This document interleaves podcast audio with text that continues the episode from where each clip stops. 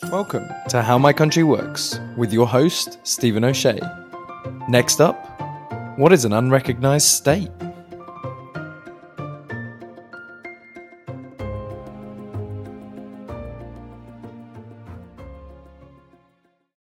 Whilst we work through the countries of the world in this podcast, there may be some that come up that you've never heard of, but there may also be some that you're expecting to hear but don't. In order to try and provide some consistency, we're using the list of countries as recognized by the United Nations. But what happens when a country isn't recognized by the UN?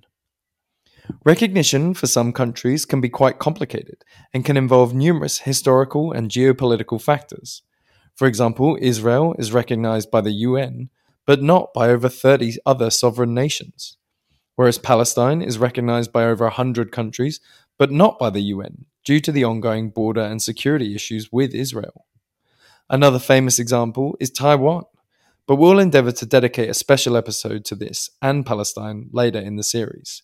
Aside from these more well known examples, there are many more micronations that were formed in a fractious act of independence and usually in relation to a much larger historical event.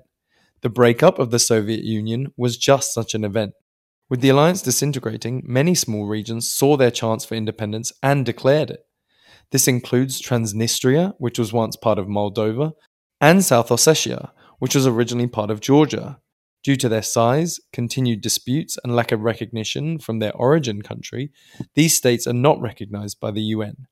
Though they contain millions of people, have their own flags and national anthems, and do recognize each other as a way of achieving some form of legitimacy.